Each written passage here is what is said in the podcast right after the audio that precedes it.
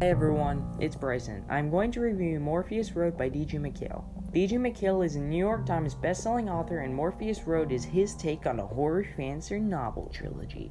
This story takes place in a town in Stony Brook, Connecticut, a town based off of MacHale's hometown of Greenwich, Connecticut. In this story, the author instills empathy from the reader regarding the protagonist. The reader is left to anticipate events based on the information presented to foreshadow frequent innuendos. The reader follows a story from Marshall Seaver about a tragic experience he has had with the supernatural. Everything once regarded as a coincidence has been turned into dreadful reality. The story revolves around Marshall on a mission to find his best friend Cooper. He is entangled by a fictional character named Gravedigger. It desires to put Marshall on a path to the Morpheus Road.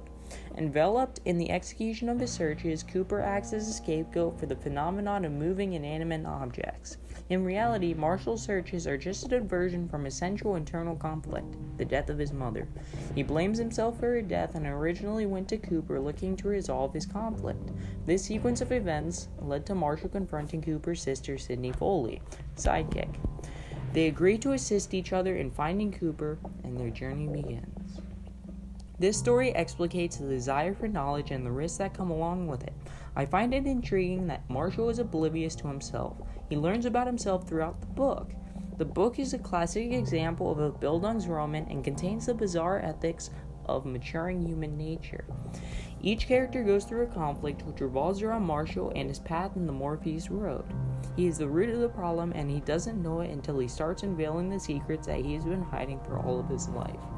This story exhibits the possibility of improbable things. The reader has to anticipate certain aspects of the narrative. Certain moments, like coincidences and flickering lights and the subtle drop of a faucet, leave the reader with a sense of tension. These instances foreshadow the repulsive sensations created by Gravedigger's grotesque aura. Furthermore, when nothing actually happens, it leaves a sense of suspense which adds comic relief to the story.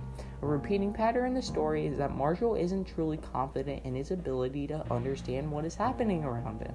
He is always entangled in his thoughts and, even though he's told he's the root of the problem, decides he won't truly understand what is happening until Cooper is found.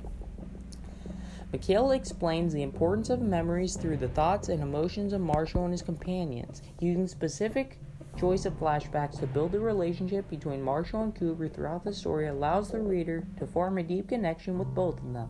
This connection is made possible even though Cooper isn't present and creates empathy to the character as a meaningful presence. This book resounds with me strongly. It is just the right amount of suspense to allow me to empathize with Marshall's emotion as if my experience was parallel to that of his. It allows me to feel the tension in the air just like Marshall had in the book. For the entirety of the book, Marshall is being hunted by Gravedigger, a creation of his own that seeks to set Marshall on a path to the Morpheus Road. The thing is, though, Gravedigger is just a figment of his imagination. It is merely an enigma produced to shadow his emotion. This mysterious character is the comic relief of the story and is quite ironic. Though its aura seems horrific for the whole book, its sole purpose is to carry out the putrid past of Marshall. Marshall is the lonely school kid that dumped his time into creating the character of Gravedigger. His emotions paired with the sadness and the loss of his mother proved to be very stressful.